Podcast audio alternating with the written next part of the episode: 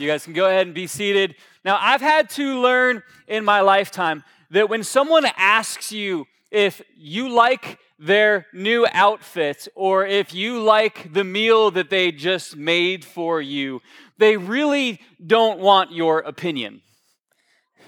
And when you give your opinion, sometimes even though they just asked you for it, your opinion is unwelcomed because what they really wanted from you was just your affirmation. Have you experienced this before?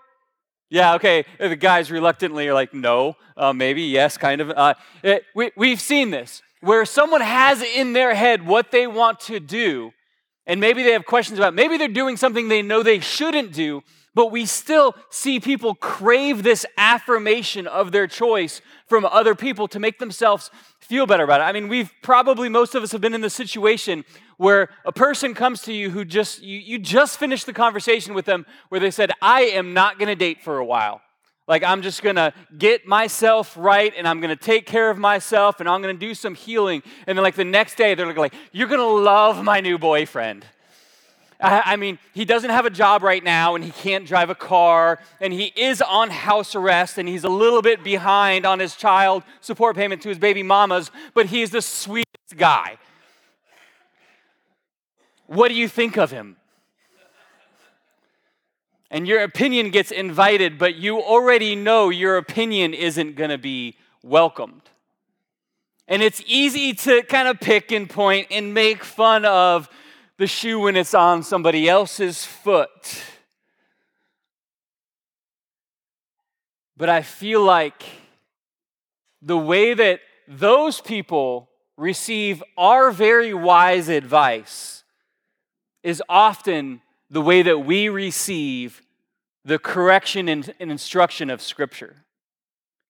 I feel far too often within circles of Christianity, we look into the Bible not to be taught by it, but to find reinforcement of the decision that we have already made. And, church, that is a destructive place to be. And my encouragement for you today, what I want to talk about today is the power of the Word of God, the authority of the Word of God. And I want to refresh our perspective on the fact that we are people who need to be taught by the Word of God. The Bible is not something to reinforce your views, but the Bible is something that should be redirecting the heading in the course of your lifetime. Today we're going to be looking at a passage from 1 Kings chapter 22. If you have your Bible, open up to the Old Testament, 1 Kings chapter 22, and we'll project these on the screen as I read them. We're going to start with this first section of 1 Kings 22, starting at verse 4. And to give you just a little bit of context about some of the names that are in here, because I know these are not like Chris and Dave names, like these are or older Israel names, and they may not be familiar to you. First of all, one of the names that you'll see up there is Jehoshaphat. He was king over Judah. And Jehoshaphat, he was a pretty good king.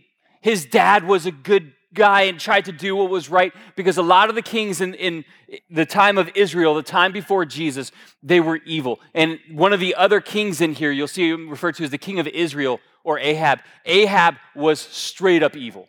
I mean, his wife Jezebel, that's where the term Jezebel comes from because they did so much for foreign gods. They did so much against the one true God, and, and, they were evil. And Jehoshaphat is friendly and is friends with Ahab and ends up making this treaty with him. And so we're going to jump into the passage with a little bit of that understanding. So he, Ahab, asked Jehoshaphat, Will you go with me to fight against Ramoth Gilead? All right, once again, time out. This was a section that had belonged to the nation of Israel, but had been taken over by another nation. And a treaty was made three years prior that said that that city, that area was supposed to go back to Israel's property, but they haven't given it back yet.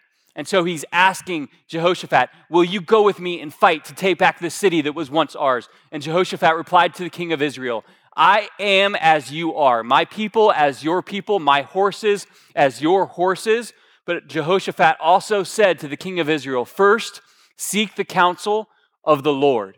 So the king of Israel brought together the prophets, about 400 men, and asked them, Shall I go to war against Ramoth Gilead, or should I refrain? Go, they answered, for the Lord will give it into the king's hand. All right, so they had this situation where the two kings are making the discussion, and Ahab, the evil king, is asking a godly king, Will you join with me and go take back this land that should be ours? And he, and he has this unity with him, and he says, My stuff is your stuff, my life is your life. Let's fight this together. It's going to make our nations safer. Let's do this. But Jehoshaphat had that, that internal compass that said, God should be a part of this, though. And so it said, let's seek after the Lord. And so Ahab assembled 400 prophets and they had unity. I mean, if you can imagine a group of 400 people making a decision together and all of them crying out, let's do this, let's go for this, God is going to be in this. But it says they were prophets, but it doesn't say who they were prophets for. Because Ahab's prophets weren't prophets of the Lord. And first of all, Jehoshaphat, he should have, first of all, had an alarm go off of why doesn't this other king want to talk to God about what's going on? And in fact, if I look through the history and I know this person and I know his wife and I know what he's done, those all should have been alarm bells that were going off for him of, of the decision to be a partner with him in this battle. And when we think about making decisions, we know that if you have a crowd behind your decision, no matter how wrong your decision is, you feel celebrated. You feel like it must be the. If people agree with me, if I got 400 likes on my post, I should definitely do it, right? That's how we make wise decisions in our age. If I get a lot of feedback on social media by strangers and people who don't mind seeing me hit rock bottom, then that must be wise. Uh, there's nothing new under the sun, people. Like there's nothing new. It might take a different form, but it's exactly the same thing. Just because you have popular vote does not mean it's wisdom. Just because a crowd will affirm you and say, "Yeah, do what you feel. Do go take back what you want." You deserve it. Even if you can't afford it, just charge it, just get it. You do you. You take care of you. How much has changed on that? Jehoshaphat is in the situation where he's being brought into this, and, and he says, You know what? Let, let's ask God. And then they ask God, but they have these other voices. And this is, this is an interesting thing that's about to happen in the passage. Because so many of us would just stop and say, okay, people said I should do it, and, and so we'll do it. But, but we're going to see that Jehoshaphat he recognized these weren't actually prophets of God. Because go, go ahead and go to verse 7. It says, But Jehoshaphat asked, Is there no longer a prophet of the Lord here whom we can inquire of? So we're in Israel, and, and Jehoshaphat's the king of Judah. It's, it's, the nation had separated into two halves. And he's asking, okay, where's the prophets of God? Verse 8 The king of Israel answered Jehoshaphat, There is still one prophet through whom who we can inquire of the Lord, but I hate him because he never prophesies anything good about me, but always bad. He's Micaiah, son of Imlah. He never prophesies anything good about me. Now, this is attention because, man, you could really wrap up a study about American churches and perspective of the one that they want to find because often people in our nation, they just want to find the church that's going to tell them all of your decisions are good decisions. As long as it's what you really feel like you should do in your heart, your heart is your guide. This is a very popular sentiment that flies in the face of the book of Jeremiah that says the heart is deceitful above all else. Our heart is not a good guide. The apostle Paul says we can't judge our own motives, let alone judge other the motives of others. The heart cannot be our guide. The word of God has to be the authority. And when our heart wells up and says, "I really want to go and take this for myself," but the word of God says that is not for you.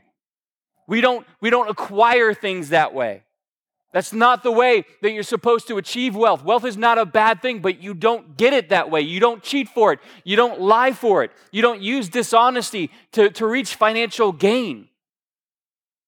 The word of God has to be what directs us. But, but the king says, I don't like that prophet because he always prophesies against me. Sure, his prophecies come true, but that doesn't matter. I want someone who's going to say what I want to hear.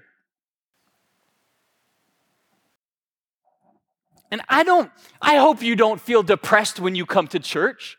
I hope you feel encouraged, but I hope you feel challenged. I hope you feel motivated to apply the teaching of Scripture to your life. But there, and I get, I get, I've gotten pushback in our church from people about this, where I'll talk about things that a believer will go through, and they will tell me the children of God are not meant to go through difficulty. And I'm like, 1 Peter 5:10 says, after you have suffered a little while, he himself will make you strong, he will restore you, make you strong, firm, and steadfast. Now, I understand your heart wants to say, God loves you so much, He will save you from all difficulty. But if you teach that from the pulpit, people's experience will teach them what you have taught is a lie. And when Jesus says, if you want to be my follower, then you must pick up your cross and follow me, that does not sound like just health, wealth, and prosperity. I do believe that God has great blessings in store for his children. I believe that God will never forsake you, that no one could pluck you from his hand. He has great things in store for you, but he will lead you through the valley of the shadow of death. And in that place, you, you will learn that his presence, that his rod and his staff will comfort you. That he is enough when all of the things of the world get taken away. And the danger of becoming a Christian who just looks to only hear the encouraging, the happy, that everything is going to come easy, that it doesn't matter what you choose, it doesn't matter how you live. Listen, scripture is clear. Faith without works is dead, and works without faith is dead. Both must be together. And if you say, I have a faith, but I just live however I want to live, you have fallen into a lie about who God is and about who you are because God is just and God is holy, and He has taught you and told you in Scripture to be holy as He is holy. And if you think that you have the authority to speak over the voice of Scripture, you have believed a lie about yourself. King Ahab said, Well, I'm just going to find the prophets who say what I want to hear. So many in America have said, Well, I'm just going to find the preacher who affirms the choices that I make.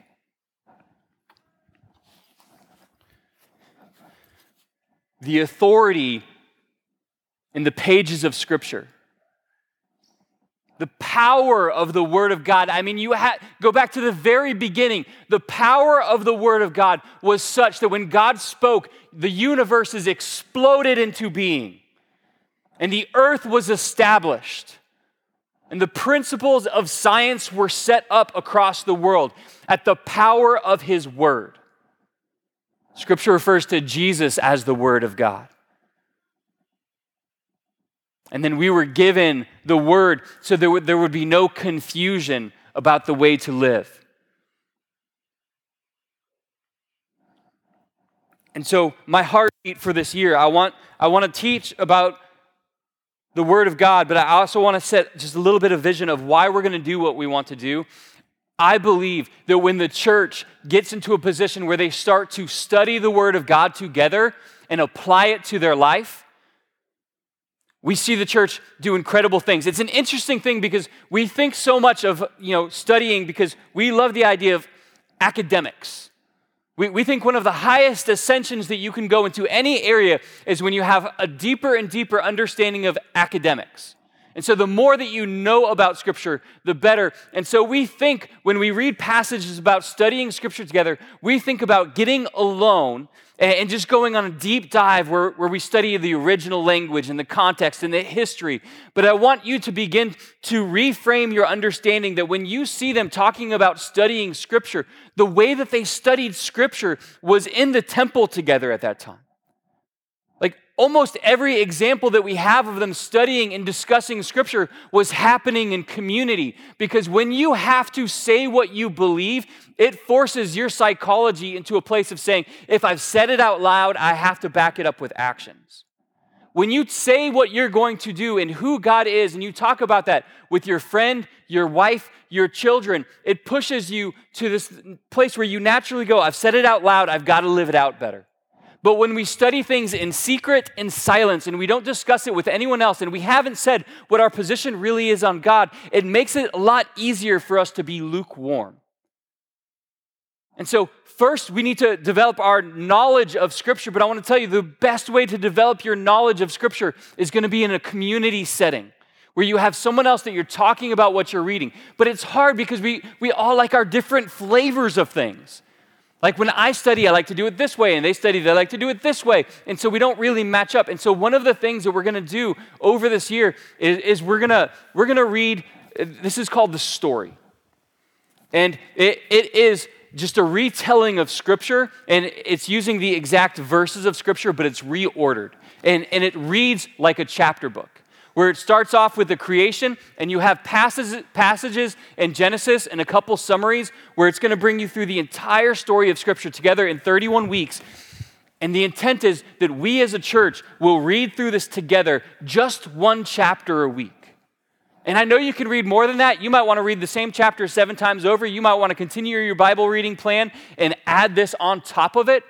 But the goal of this is that if all of our church commits that this year we're going to read this just one chapter a week, and then we will have that one section of scripture reading that we can discuss with anyone at Gulfside, and it's going to propel you into this place where I don't just park my butt at Gulfside,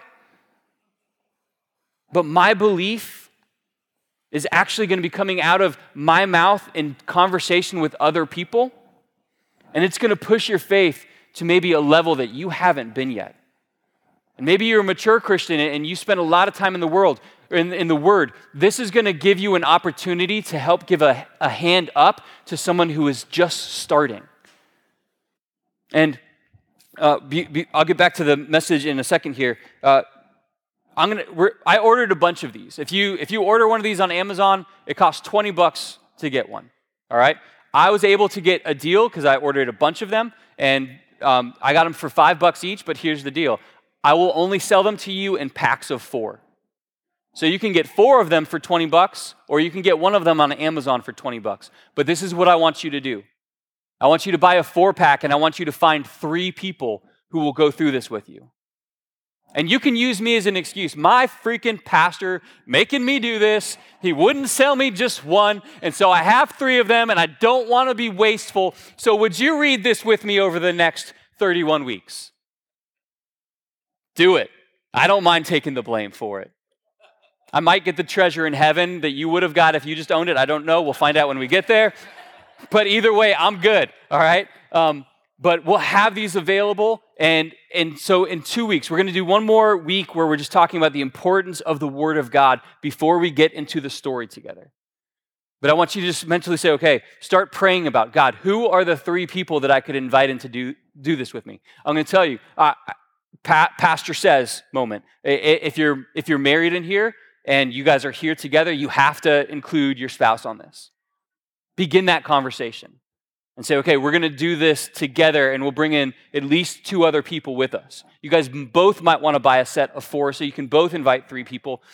And, and if you haven't been part of a small group yet, you might say, hey, I want to start a small group where we meet and we just talk about the message from Sunday and our reading from the story for a week. There's going to be a small group that's starting just to do this that you're going to be able to see on your way out today, as well as there's going to be other small groups you can learn about on your way out through the lobby today. But this is, this is the reason that when we see people studying Scripture, when we see people seeking the will of God, when we see people in the Old Testament hearing from the prophets, it was always it was happening in community.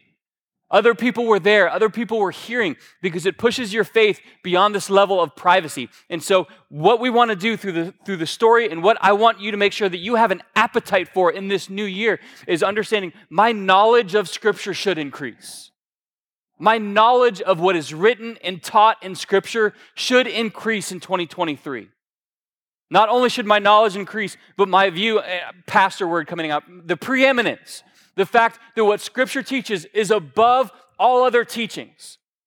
That all other life coaches, all other sayings that rhyme and sound trendy, all other bumper stickers and t shirts that I've read that I thought were cute and smart, above all of those things, above my own opinion, is the preeminence of the teaching of Scripture because it is the Word of God. And there is no other wisdom that will lead me to happiness. There is no other wisdom that will lead me to truth. There is no other wisdom that will lead me to the purposes of God being lived out in my life better than the teachings of Scripture. It is the authority. And so the knowledge of our, the Word of God should grow, the preeminence of the Word of God should grow, and the application of the Word of God must grow in our life. To read the Word of God and not apply it is to like look is like looking at a mirror and forgetting exactly what you looked like. The Word of God teaches you about yourself, it teaches you about the world, but it is not something to be understood, it is something to be applied. Because this is the foolishness to say, okay, there's a prophet and he speaks the word of God and the prophecies that he preaches come true, but I don't like him because I want him to say something else. That is absolutely foolish. But look at look what happens. We're going to go to verse 13 in this chapter. They sent a messenger to get Micaiah, and, and the messenger who had gone to summon Micaiah said to him, Look, the other prophets, without exception, 400 out of 400, are predicting success for the king. Let your word agree with theirs and speak favorably. But Micaiah said, As surely as the Lord lives, I can tell him only what the Lord tells me. Now, I want to pause for a second so you make sure you have the correct theological understanding going to this passage. Prophets were not Jesus, prophets were not sinless. There were prophets who did good things and made mistakes and did things the right way, and there's prophets who did things the wrong way. And I can't give you a defi- de- definite answer to was this really the appropriate way to do this? I think there was a very high level of sarcasm in what was said, and, and, and, you'll see why. And so Micaiah said, As surely as the Lord lives, I can tell him only what the Lord tells me. Verse 15 When he arrived, the king asked him, Micaiah, should we go to war against Ramoth Gilead or not? And he said, Attack and be victorious, he answered, for the Lord will give it into the king's hand. Now, the way that he said that, there must have been some serious sarcasm or something, because verse 16 says, The king said to him, How many times must I make you swear to tell me nothing but the truth in the name of the Lord? Like there's obviously some sarcasm or anger or something in his voice, because the king could tell he was not giving him the answer that he really believed. In verse 17, Micaiah answered, I saw all Israel scattered on the hills like sheep without a shepherd.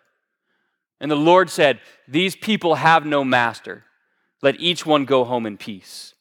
And the king of Israel said to Jehoshaphat, Didn't I tell you that he never prophesies anything good about me, but only bad?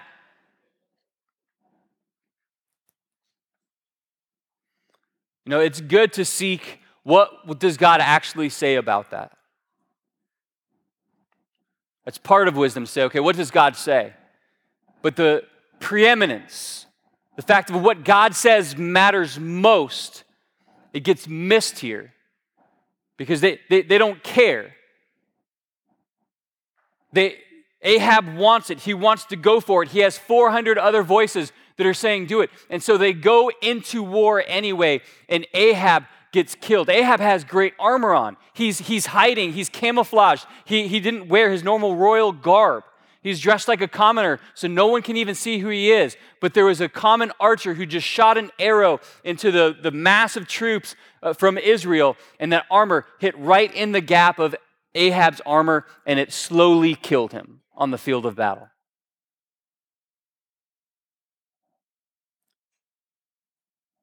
And the hindsight, maybe, of the foolishness to say, I know this is outside of what God has said, but I'm going to do it anyway. It results in pain, it results in destruction, it results in embarrassment. And I know with hindsight, we can see it. We may not welcome anyone else's opinion to tell us that's what we did, but we know when it's been done.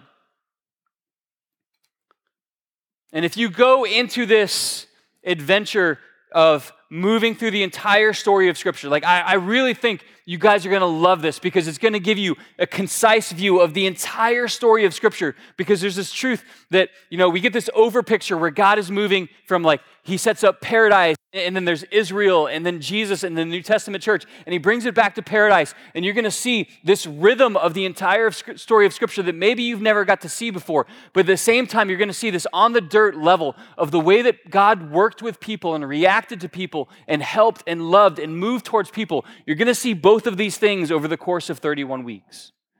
But one of the things that I know you will find is you will find places where God is saying that attitude needs to change that addiction that has been in the dark As painful as it is, it needs to move out into the light.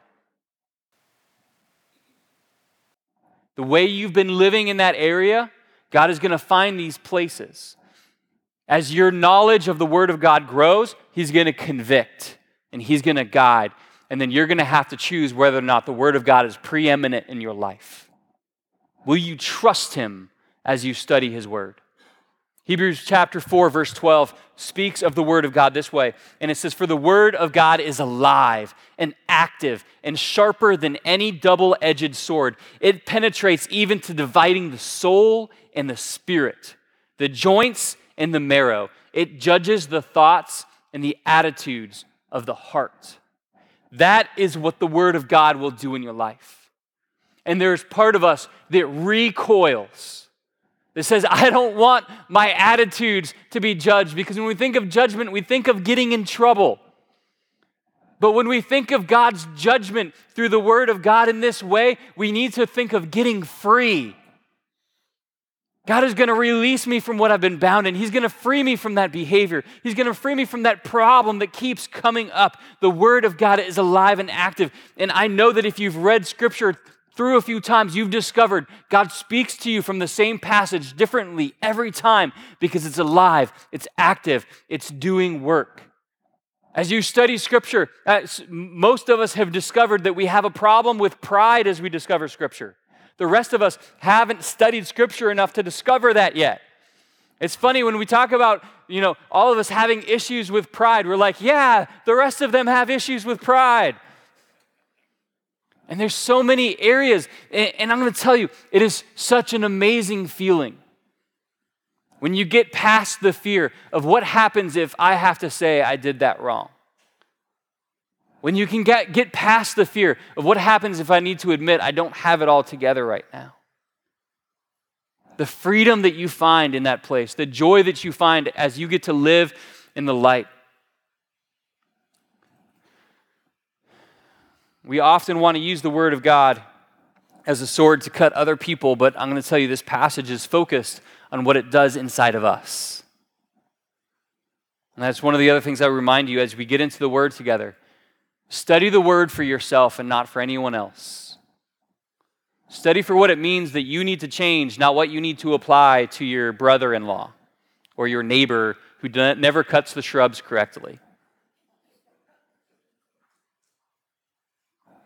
It's a sword that does surgery on us. You could call it a scalpel if you want. But the way that we receive it, there's two different passages that talk about the way that we receive the word. 1 Thessalonians chapter 2, verse 11, it says, and this is the Apostle Paul writing to a new church in Thessalonica, and he says, For you know that we have dealt with each of you as a father deals with his own children, encouraging, comforting, and urging you to live lives worthy of God who calls you into his kingdom and glory. That is awesome. I love the picture of the, the urging and the calling that we're called into is not just his kingdom, but his glory. Verse 13 goes on to say, and we also thank God continually because when you received the word of God, which you heard from us, you accepted it not as a human word, but as it actually is, the word of God, which is indeed at work in you who believe. This is a reality. Those of you who believe that your faith is, is not just there, but it is your faith and your action, your faith and your works that get applied to receiving the Word of God. You're going to see it do work in your life. It will transform families, it'll transform relationships. Band, if you guys want to make your way up, um, that timer is going faster than it is supposed to. Um, but Hebrews 4 2 contrasts that, and I want to make a note as we read the Hebrews 4 passage. Hebrews chapter 4 is the same chapter that the verse was that said that the word of God is alive, sharper than any two edged sword. Like the same chapter that was written that describes the power of the word of God. It precursored the statement of the power of the word of God. And it said, For we have also had the good news proclaimed to us just as they did, but the message they heard was of no value to them because they did not share the faith of those who obeyed the faith of those who obeyed. It's a tension in the way that our language works because it's like, I believe that, but I don't live it out.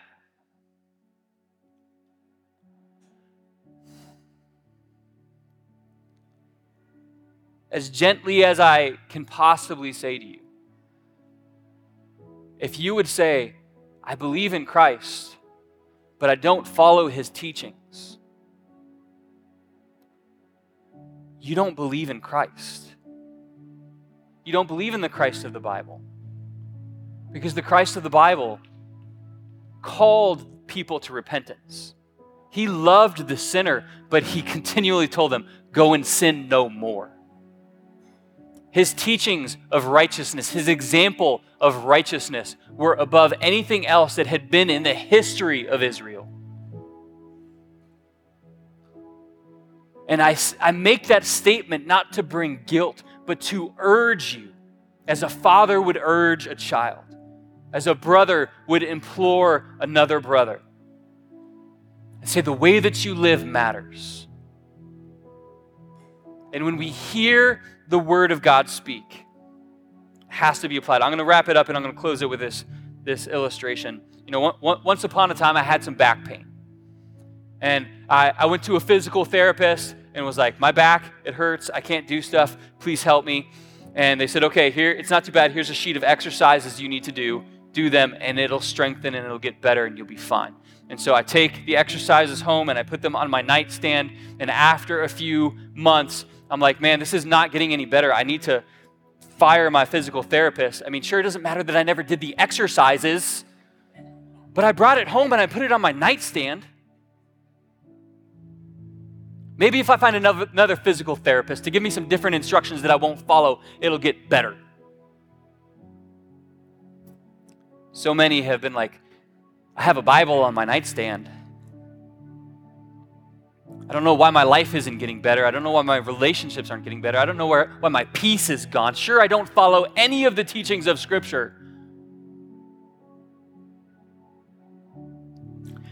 2023 is another opportunity in the road to say, My knowledge of the Word of God is going to increase. My respect for the preeminence of the Word of God in my life is going to increase. And the action that I take in living it out is going to increase. But there will be a decision that you need to make in that. Let's pray together. Father, would you convict? Would you bring our rationale to the point that it needs to be, where we see eternity for what it is and this moment for what it is, that we have a decision to make that will matter not just for this lifetime, but for the lifetime of our children and our grandchildren and our neighbors and the people who will follow our footsteps in this church. The way that we live matters, that there's a moment that we need to grab a hold of right now where we say, We will live following your teachings, Christ. And we won't be people like Ahab who hear the voice but never follow it. We won't be people who are like Jehoshaphat who hear the voice of God and know that we need to hear it but don't follow it. We will be a people who follow your voice when you call, Lord. Give us the strength and the courage to do so in Jesus' name.